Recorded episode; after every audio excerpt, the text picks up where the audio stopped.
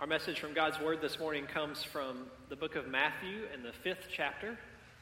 And we're just going to be looking at three, three short verses together this morning Matthew 5, verses 14 through 16.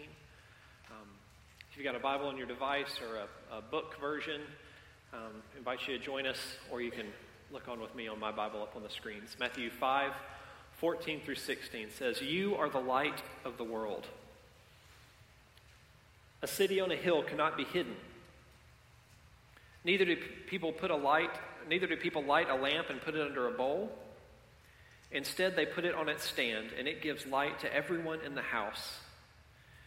In the same way, let your light shine before men, that they may see your good deeds and praise your Father in heaven. Holy Spirit, would you make your word come alive to us this morning? Would you give us eyes to see, ears to hear? Hearts to believe and follow, and wills to obey in Jesus' name. There are a number of literal cities on hills or mountains around the world. Um, you may be familiar with Denver. is known as the Mile High City. It sits at about 5,200 feet above sea, sea level uh, there in Colorado. Down in Colombia, there's a city that sits atop a mountaintop plateau called Bogota, and it's encircled all around by mountains much higher, 10, 12,000 feet, but then this mountainous plateau in the middle, the city is there, but it itself is, is raised about 8,600 feet above sea level. That's about a time and a half taller than Denver is in Colorado. The city of Rome, Italy, was actually built among seven hills. Um, Italy is known as the city of the seven hills, and the ancient Aurelian wall there was built around these seven hills to kind of protect the city. We have literal cities around the world that, that were built on hilltops or mountaintops. But we also have cities around the world that are spiritual or figurative cities on a hill. Uh, if you look up Colorado Springs, Colorado, it has huge numbers of charities and nonprofit groups. I don't know if it's the city, the county that it sits in has made its tax laws or whatever so that it's, it's very hospitable to charities. And so lots of nationwide and even international uh, ministries and nonprofit organizations are, are situated in Colorado Springs as their headquarters. Um, likewise, internationally, Geneva over in Switzerland, um, near the French border, is, is an international hub for nonprofit work, for international ministries, for international evangelism and missions. Geneva, even though it sits on this lakeside, is like a city on a hill in terms of its um, reach and its spiritual impact on the world.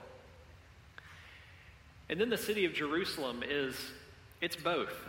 It's a city that's physically situated on top of a hill, but it's also, of course, for thousands of years been a spiritual um, city on a hill.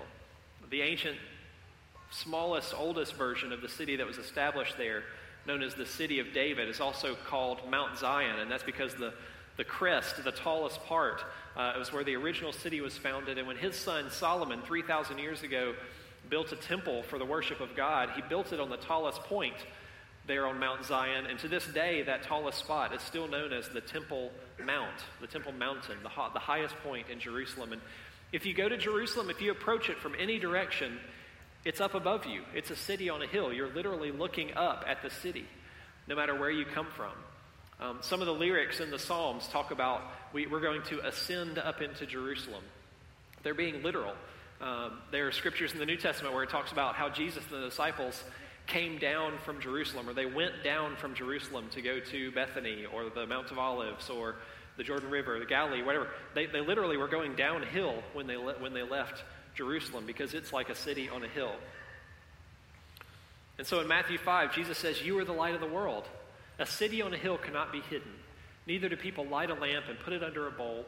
Instead, they put it on a stand and it gives light to everyone in the house. In the same way, let your light shine before men that they may see your good deeds and praise your Father in heaven. Columbus is my hometown. Um, I've lived here all of my life except for four years at university and then five years of mission work. Um, and so for many, many years, I've prayed for my city. Um, whether I was here, whether I was away, I prayed that Columbus would be like a city on a hill. Uh, Diana and I joined Christ Community in 2004, and since that time, we've, we've prayed. This has been our prayer that Christ Community would be like a city upon a hill, that the people here would shine bright, that our lives would be uh, light giving and life giving, that people would be attracted to Jesus through us and through the way we live, through what happens in our town, through what happens in our church. This has been my prayer for many years for Christ Community and for Columbus. But can anybody tell me what's ironic about my prayer for Columbus to be like a city on a hill? Any, anybody guess? We are in a valley. And we're not even like on the side of the hill that leads down into the valley. We're like in the deepest, lowest part of this valley that extends all the way up from northeast Georgia all the way down to uh, the Bay of Apalachicola there in the Gulf of Mexico. And, and here's where Columbus is. Let me go to this next one. We are right there in the middle of it. And um, so we're nowhere near a hill. I think Pine Mountain is probably the closest hill to us. But our city can be like a city built upon a hill, whose light shines out, whose warmth uh, radiates for others to feel and experience. You know, I talked about Colorado Springs earlier. There, uh, to a smaller degree, there is talk about Columbus and all the good things that are happening here in the kingdom. Um, within the Free Methodist Church, our denomination, there's talk around the country about what God is up to at Christ Community down there in Columbus, Georgia. Because God is doing big things, and His light is shining brightly through the people of this church. That we could be like a city built upon a hill. I, I like to read the scripture literally. Um, and, and just take it at face value upon the first reading. So, certainly, the scriptures and what God has to teach us there are, are so deep. There's, there's so much depth and richness for us to experience in God's Word.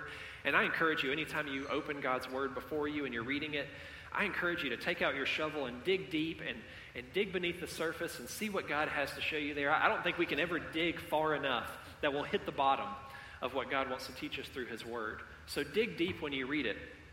But I also, the first time I read a verse or a chapter or something in the Bible, I also like to just imagine, Lord, what are you trying to say to me right here on the surface?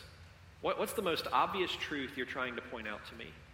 And so when I read this scripture that we're looking at today, Matthew 5 14 through 16, you are the light of the world. A city on a hill cannot be hidden. Neither do people light a lamp and put it under a bowl.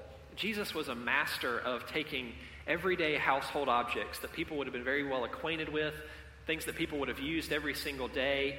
And, um, you know, he, he would teach a, a spiritual lesson for them using things that would have been right at their fingertips. And so Jesus says, we don't light our lamps and we put them under a bowl, but Jesus wasn't talking about this kind of lamp with a plug and a nice, safe, you know, LED light bulb that can't burn your fingers and a cage built around it so that if it falls over. No, Jesus was talking about this kind of a lamp. Does anybody have one of these in their homes? Or maybe you grew up with one in your home? I did. My house had one. Both of my grandparents' houses had one. Every aunt and uncle's house had one. I don't know if it was a southern thing. I mean, electricity's been around a while, right? But some reason, every house I ever went to as a kid had an oil lamp like a kerosene lamp like this in it. And this is the kind of lamp that they would have had in their houses at that time uh, a wick that burned a flame and was filled with fuel and maybe had a handle so they could carry around. This is how they saw. Every house would have had one of these. And he says, People don't light a lamp in their house. And then my translation here says bowl. But from the Greek, the literal translation, in some of your older Bibles, if somebody in here has a King James, it probably says a basket or even a bushel basket. We don't hide our lamps under a bushel basket. The reason it was called a bushel basket is because every house would have had one of these. It was a basket that could carry about two gallons of wheat, and it was made of woven wicker like this one. And Jesus said, People don't light a lamp and then put it under a basket in their house.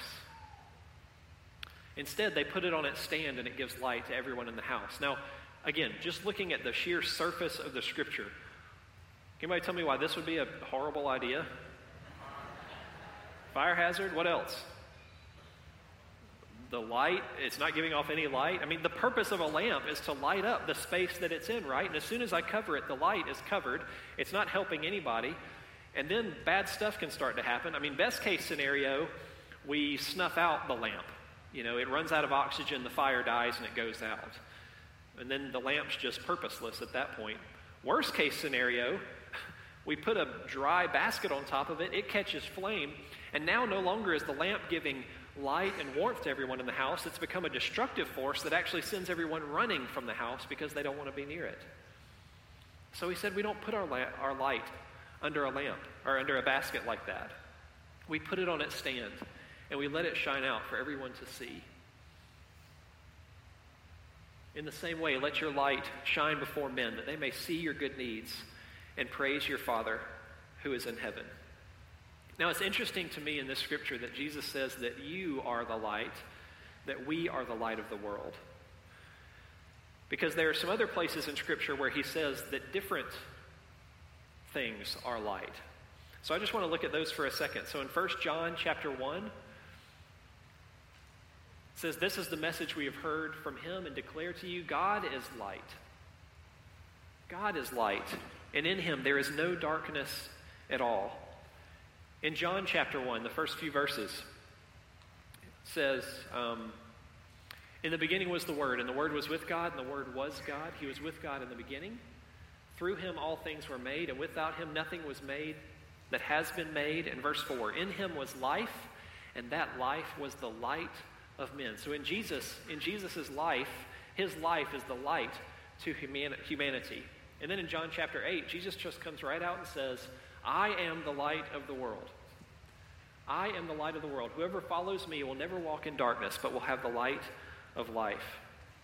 And so it makes me ask, what are we to do with this? How are we to interpret this? If 1 John says that God is light, if John 1 says that the life of Jesus is the light of humanity, if John 8, Jesus says, I am the light of the world, and then here in Matthew, he says, You are the light of the world, how are we supposed to interpret that?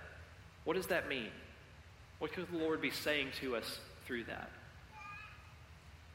Well, I think he is saying that, that God, who is light, sent his son Jesus, whose life brings light to all mankind. He sent his son Jesus into the world to be the light of the world.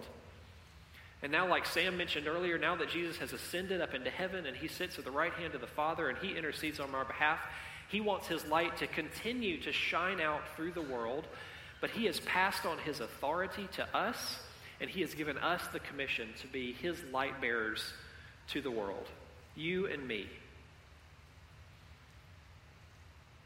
There's this amazing interchange to me in John chapter 13 between Jesus and his disciples. I just want to read it to you and tell you about it. It says, It was just before the Passover feast, and Jesus knew that the time had come for him to leave this world and to go to the Father. Having loved his own who were in the world, he now showed them the full extent of his love. The evening meal was being served, and the devil had already prompted Judas Iscariot, son of Simon, to betray Jesus. And then look at verse 3. Just think about what these words are saying, just on the surface. Jesus knew that the Father had put all things under his power and that he had come from God and was returning to God. So, now if you've never read this chapter 4, if you don't know what's coming up in verse 4 and 5, if you don't know what the rest of the chapter says, I've seen a lot of movies in my life, and when this kind of a statement is made, usually something huge is about to follow. Okay? Jesus knew that God had put everything under his power, his dominion, and that he had come from God and that he was returning back to God. So, well, what in the world is he about to do? I'm expecting a big, you know, speech, an explosion, a miracle, an earthquake. I mean, something massive is about to happen prior to, you know, following this, this statement leading it. But look at what follows. Jesus knows that he has all authority in heaven and on earth. And so it says he got up from the meal and he took off his outer clothing and he wrapped a towel around his waist.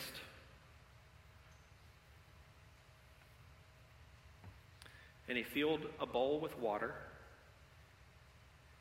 And he kneels down at the feet of his disciples.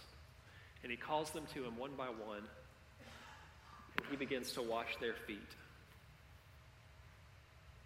So, this is the posture that Jesus takes with all authority in heaven and on earth the posture of washing the feet of his disciples. And he talks them through it, he coaches them through it, he explains what he's doing. And if you read all the way to the end of this chapter, he says, Now I want you to go and do the same, very same thing you've just seen me do. He authorizes them to go and be feet washers, just like him. And in Matthew 28, the last three verses of Matthew 28, Jesus says, All authority in heaven and on earth has been given to me. Therefore, now, anytime you're reading God's word and you see a transition word like therefore or because or so or but or since, any of those types of words means what you're about to read is based on what you just read. So, verses 19 and 20 are, are very familiar church verses. Therefore, go and make disciples of all nations, baptizing them in the name of the Father, the Son, and the Holy Spirit, and so forth. But this is based on verse 18. All authority on heaven and earth has been given to Jesus. Therefore, go. He commissions, He authorizes, He sends us out to be His light bearers to the world. Jesus says, You are the light of the world. He doesn't say you should be the light of the world, you ought to be the light of the world, you can be the light of the world, you should be more of a light to the world. No, he just says, You are the light of the world. God is light. The life of Jesus is the light, light of humanity. Jesus has all authority in heaven and earth, and in his authority, he has commissioned us to be his light bearers to the world. And his command to us in verse 16, if you look at the verb that he tells us to do in verse 16, in the same way, let. Let. Y'all say let with me. Let. Let just means allow. Let just means permit. Don't hinder, don't mask, don't shield, don't withhold your light from others. Don't prevent the light of Jesus from shining out from your life. Permit it to shine out from you. If you hide your light under a basket, best case scenario, you, just snuff out your life and light and it dies. Worst case scenario, you become a bonfire that sends people running from the source of life because they don't want to be anywhere close to it. Let, allow, permit your light to shine out that they may that people may see your good deeds and praise your Father who is in heaven. So I want to just make this really personal and practical for us today. So um,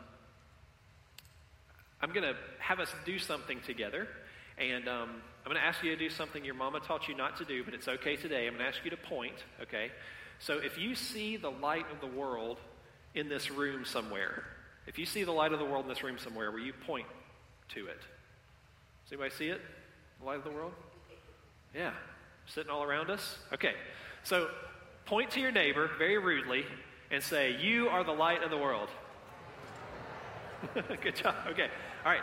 Turn to another neighbor, point at him, and say, You are the light of the world. Good. Okay. Now take that pointing finger and point it this way. Now let's change the phrase a little bit. I am the light of the world. You say that? It's a little harder. Uh, honestly, it's, it's, it's easier to point to somebody else and say, hey, Jesus said, You are the light of the world. And it's true, our neighbor is the light of the world. The person sitting next to us is the light of the world if they're following Jesus. But Jesus in this text says, You are the light of the world. Not the person sitting next to you, not your neighbor. He's not saying your pastor is the light of the world. Your small group leader is the light of the world. The missionary you support is the light of the world. Now, they are. But in this verse, Jesus wants to look at each one of us and say, You are the light. I am the light of the world. So, again, let's bring it home to us today. So, I'd love for someone in this section over here, the far right section, somebody over here, tell me Call out like the name of the neighborhood or the area of town that you live in. Somebody tell me that. What's that? Maple Ridge. Okay. You are the light of Maple Ridge. All right, someone over here in this section. Someone tell me like the name of the business you work for, your company, your workplace. Just call out the name of it for me. What'd you say? Harris County Schools. You, ma'am, are the light to the Harris County School District. If we can just take this verse and put it in our context, someone over here in the far right section, tell me the name of the school that you attend. Just call out the name of your school. Faith? Is that right? Faith Middle School. You are the light to Faith Middle School. If we can just take this verse and put it into our lives and think about where we live, our home, our neighborhood, our area of town, our workplace, the grocery store we shop at, the place we go get our car washed, whatever it is, the school we attend, you are the light in that place. So I'm going to call out some things, and you just raise your hand if this applies to you. Um, I grew up living in Castlewood, the neighborhood right behind me. Does anybody else here live in Castlewood or near Castlewood? Yeah? You are the light of Castlewood. We've got a couple of big companies in our town um, Aflac, TSYS, Synovus. If you work for any of those places, you just raise your hand real quick. You are the light to Aflac. You are the light to TSYS and to, to Synovus. Do we have any middle school students in the house? Any middle schoolers here? Yeah, you are the light to your middle school. Do we have any Columbus State University students here? Anybody go to CSU in the house? You are the light to CSU. You know, this week, um, our city experienced a tragedy, and we lost a loved one who, story after story after story after story, I hear describes how much of a light W.D. Feeney was to CSU. He was a fixture of the downtown campus of CSU for years and years. And every person I talk to and hear share about their experiences with him talks about his smile, his generosity, the warmth that you felt when you were in WD's presence. He was a light to CSU. And he will be so terribly and dearly missed. But the thing is, those of you who are connected to Columbus State, you're the next W.D. Feeney's of that university. You are the next people God is calling to be a light, a source of warmth, a source of life, a source of joy, a source of, a source of generosity to the people of CSU like WD was. You are the light of the world. So, if you think about all the neighborhoods that we represent, all the areas of town, all the businesses and workplaces we represent, all the schools that we collectively represent here together today, if you think about that, in terms of our area, our region, our city, our counties, whatever, the Lord Jesus Christ has many hundreds of light bearers deployed all over the city and region through us and through you. Because you, I, we are the light for Columbus, Georgia. You are the light of your school. You are the light of your workplace. You are the light of your neighborhood and your community. You are the light of the world. I want to lead us in one, one last activity before we prepare to, to close together. Um, and for this, I want to ask you to posture yourself in whatever way allows you to focus your attention best. Um, so if that's leaning forward on your hands, if that's closing your eyes, if it's looking up, if it's looking at your hand, whatever you need to do to just focus um, your attention. Because I want to invite you to imagine with me just to imagine with me for a moment. What if? What if you really were the light of the world? Just what if? Just imagine. What if you really were the light of your neighborhood? What could that mean? What would that look like? What if what Jesus said to us in Matthew 5 was really actually true? What if you really were the light to your workplace? What if Jesus meant what he said? That you are the light to your school, your neighborhood, your business or company? What if his light in that place was you? Meaning, those would be places of darkness if you weren't there. Or those would be places of darkness if you are there, but you are hiding your light.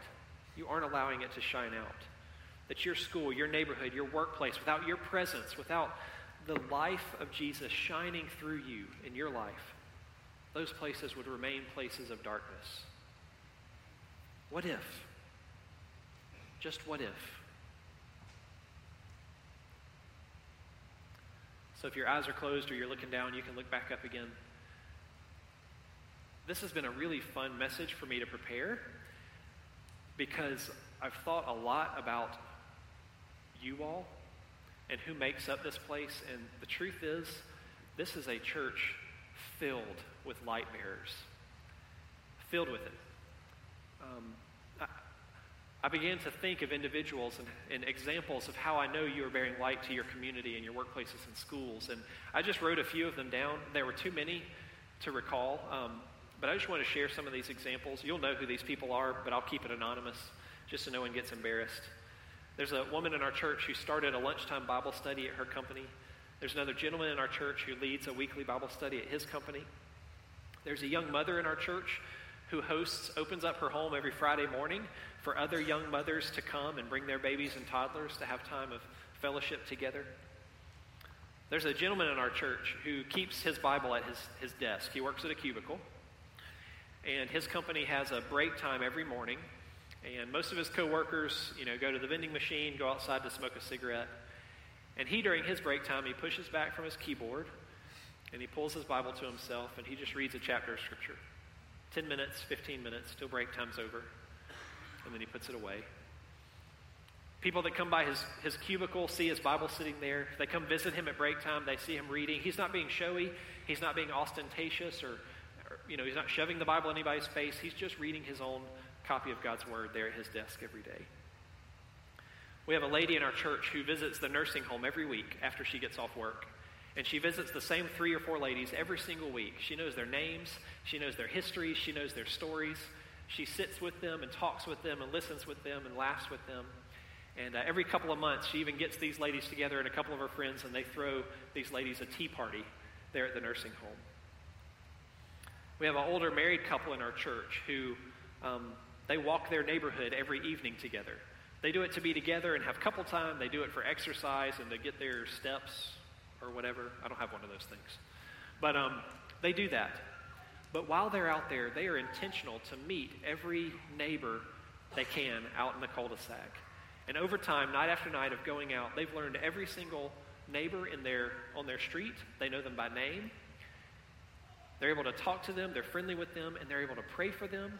And they've even actually been able to come and meet a couple of their needs and invite some of those folks to church just by walking around their neighborhood in the evenings. We have a lady in our church who works um, for a secular organization, and there's only one other Christian at her organization with her. And so they get together and they pray for each other because it's hard there. But also, occasionally, they will walk around during their lunch break and just pray over the spaces of their business They'll just silently pray for their coworkers, um, their, their organization. There's a, a young man in our church. I can't remember if he's fifth or sixth grade, um, but he's been growing his hair out all year long.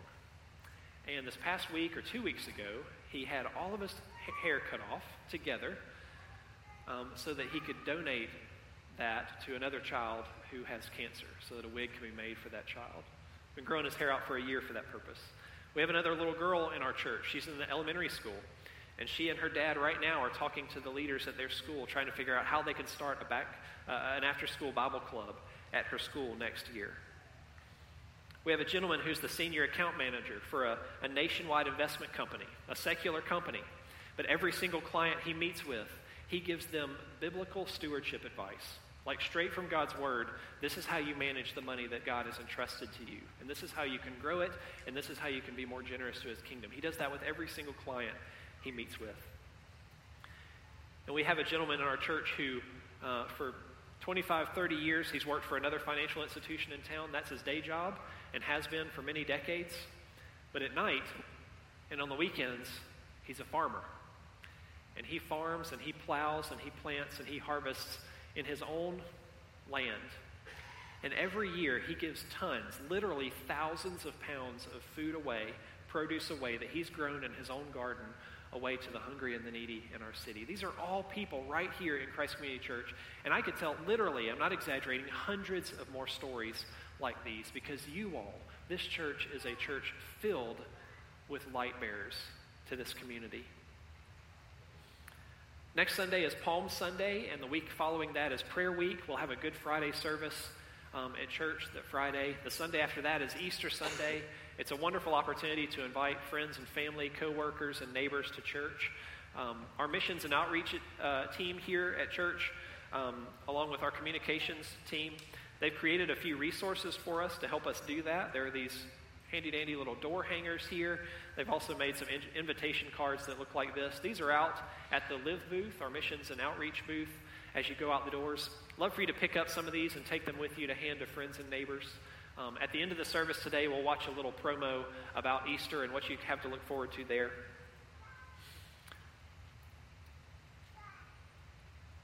Right now, I want to invite our, our altar prayer ministry team to come forward, um, our communion team to come forward. We're going to share in communion today, our worship team to come out and begin to play.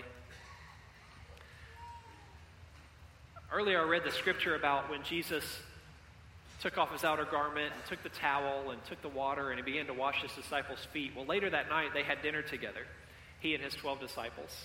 And they're sitting around the table and they're eating and they're talking and they're doing what we would all be doing at dinner, just hanging out with friends and being together. And Jesus is teaching them. And at some point in the meal, he just reaches up into the table and he grabs a loaf of bread that would have been sitting there. And he begins to break it apart. And he says, Y'all, this bread represents for you my body, which is broken for you. Take this, pass it around. Everyone have a bite. And as often as you do this, remember that I gave my life for you. I allowed my body to be broken for you. And after they did that, he reached forward and he took the, the grape juice that would have been sitting there on the table. Every dinner table would have had one of these. Just a common object for them. And he made it special.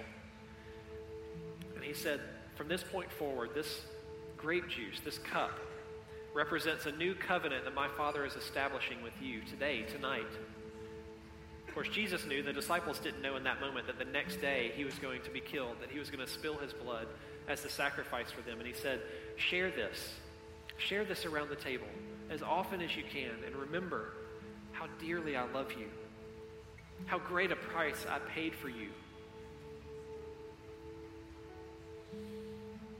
Today, everyone who is here is invited to come forward to share in what we call communion, to take a piece of bread, to dip it in the juice, to eat it together, and to remember the sacrifice of Jesus on your behalf, to remember how deeply and dearly you are loved by Him, and today in particular, to remember that He has given His authority to you to be light bearers to this world and to your community. Our prayer team is here. They'd love to pray with anyone who needs prayer.